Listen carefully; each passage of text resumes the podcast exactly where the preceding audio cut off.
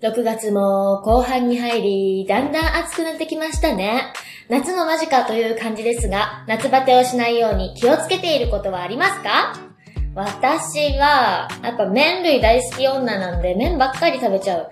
前、昔の生返事ではパンを控えてるって話してたんですけど、パンが美味しすぎて、海苔チーズトーストばっかり最近食べてるんですよ。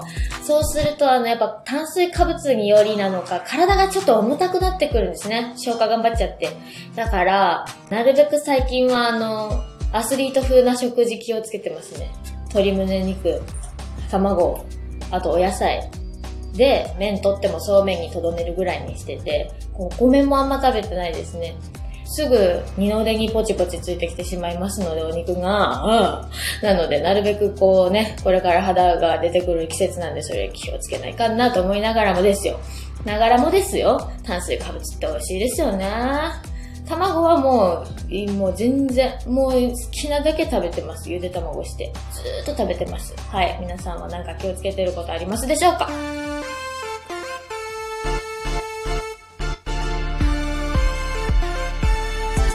田まりえの朝まで生返事。メールを1枚、ラジオネーム、キートンさんから、マリエちゃん、先週の放送でズッキーニをよく買うと言っていましたが、おすすめのレシピがあれば教えてください。ああ、私、キュウリの代わりにズッキーニ買うぐらいなだけなんですよ。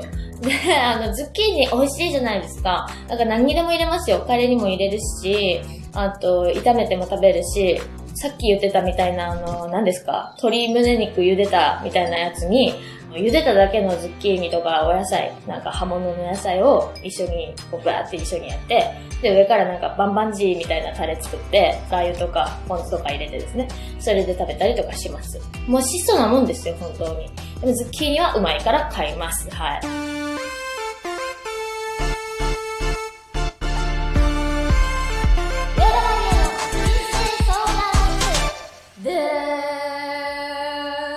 しぶりに人生相談室にメールをいただきました。はうまく答えられるかな？ラジオネーム、高尾美さんから、マリエさん、こんばんは、こんばんは。自分は去年の9月に転職して未だに新しい仕事の成果が出せてません。周りからは期待が大きく感じており、それに応えようとする自分と実際のギャップとにうつうつしております。マリエさんは同じようなことありませんか？そんな時どう乗り越えていきましたか？うわ、大変ですね。すば、すご、素晴らしいことですよね。でも周りからの期待が大きく感じるって。だって、期待されることってあるタイミングでしかありませんからね。ねえ。で、まあ、そうですね。私は性格的にですね、全然気にしてないつもりが結構なんか心の無意識のところで気にしてるみたいな性格をしていまして、なんでしょうね。別に期待されてない時も期待されてるんじゃないかと思っているところはちょっとあったりなかったり。で、結構浮き沈みが激しいので、期待されてる時に期待されてることができなかったりしますね、結構。だから、そうだな、難しいですけれど、うん、もう6月も後半ですからね、今年が1月から数えたら半年終わったと思うとすごく焦るんですよね であの私も今曲を新しいのいっぱいかけたらいいなと思って頑張ってはいるんですけど自分の話しますけどあんまりこう自分が今書きたい曲というかこういうものを書くべきとか書いた方がいいなって思っているものになってこないんですよ。で、なんかもちろん好きな曲にはなっていくんだと思うんですけど、今これじゃないんだなみたいななんか期待してる自分に対して期待に応えられないみたいな感じになってしまっているんですけど、まあしゃあないですよね。しゃあないってあんまし言うとなんか大人になったみたいで嫌なんですけど、でもまあ、今は今できることをやるしかないので、なんとか今できるものを作っていこうかなとは思っています。高尾美さんが、こう、うつつとしてしまったら一番良くないんじゃないかと思うから、気にしないで。ぜひあの、期待なんか気にしないで。やりたいというか、やりがいの感じることから順にでいいと思うんですけれど、それをやっていくうちに成果がついてきたらいいなと思ったりします。で、別にそれがね、超えてこなくてもきっと全然大丈夫。きっと大丈夫だと思いますから、頑張ってください。無理しない程度に、成果成果と思わずに応援しています。はい。というわけで皆さんもね、6月後半ですから、まあ、いろんなこと考えるのかなとか、そのメールで前いただいてました。1月に定めた今年1年の目標があまり達成できてないとか、私はもう忘れました。今年の目標10個。どうですかって聞かれてたと思うんですけれども。なので割と本当今を点でしか生きられないっていうところは私はあるんですが、まあ、楽しいことして、今の幸せを見つめて、皆さん頑張ってほしいなと、私もそうしたいなと思います。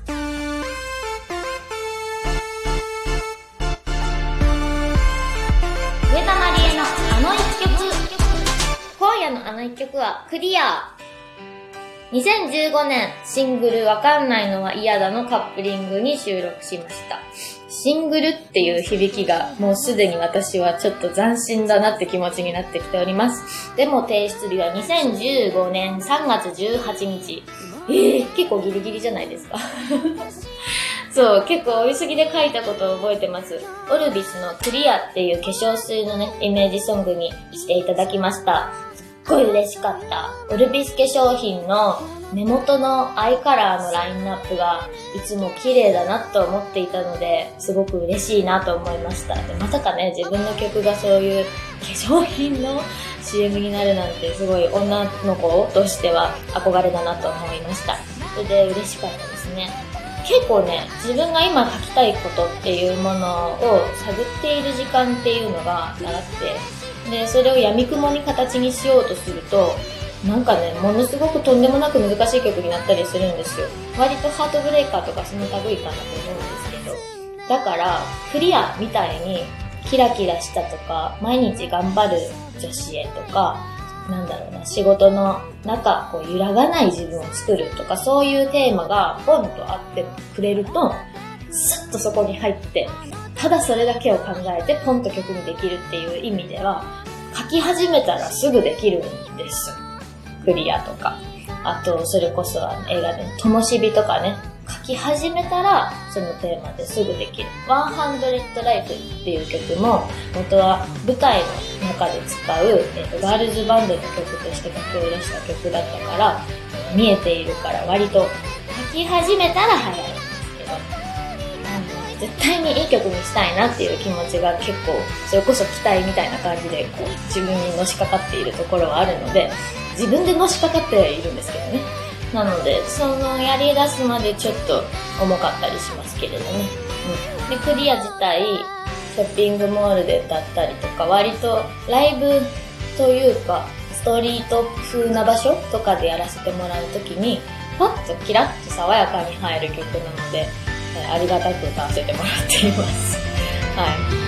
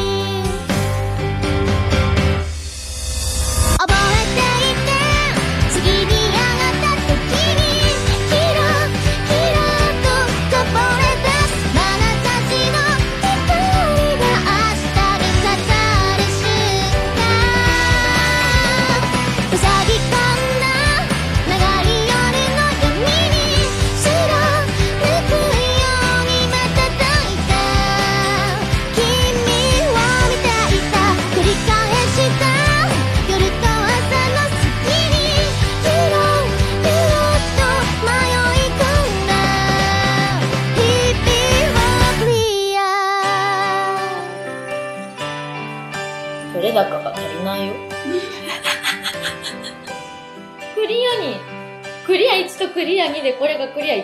本当に？クリア2があったんですか？ちょっとサービスで佐藤さんにそれかけてもらいましょう、今日は。取れ高も少ないことだし。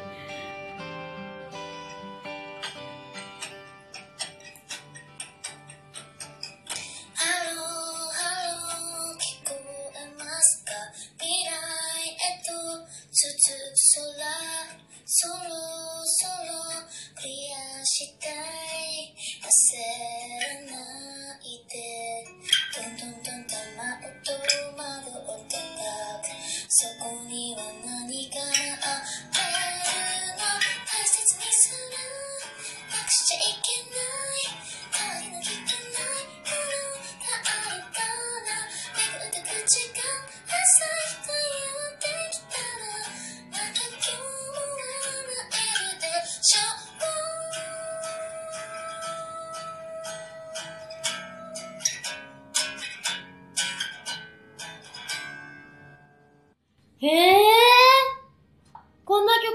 曲だクリアに。なんか、あのー妹のデモを初めて聞いた時の気持ちに近いですね。あ、そういく。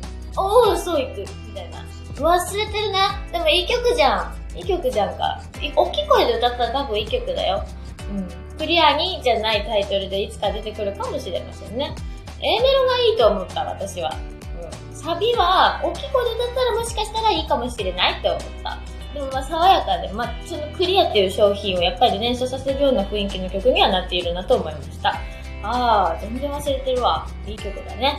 というわけで、今夜も12分間のお付き合い、どうもありがとうございました。そうそう、先週の土曜日で眠れぬ夜に Black Cherry in the Dirty Forest、混ぜるな危険とライブ映像が3曲公開されましたが、皆さん見ていただけましたか？皆さんの感想をぜひお聞かせくださいませ。そして、来週はもう6月30日、2021年上半期最終日です。早いよー、こわー、もう。やりたかったことを今年のうちにやれるように後半戦も頑張っていきましょう。私も頑張ります。後半戦こそ頑張ります。さあ、あなたの2021年の上半期は何点でしたか？理由も添えてぜひ送って。その他、相談、質問、感想何でも info アットマーク上田まりえ .com にメールで何でもお寄せください。それでは今夜もいい気分でおやすみなさい。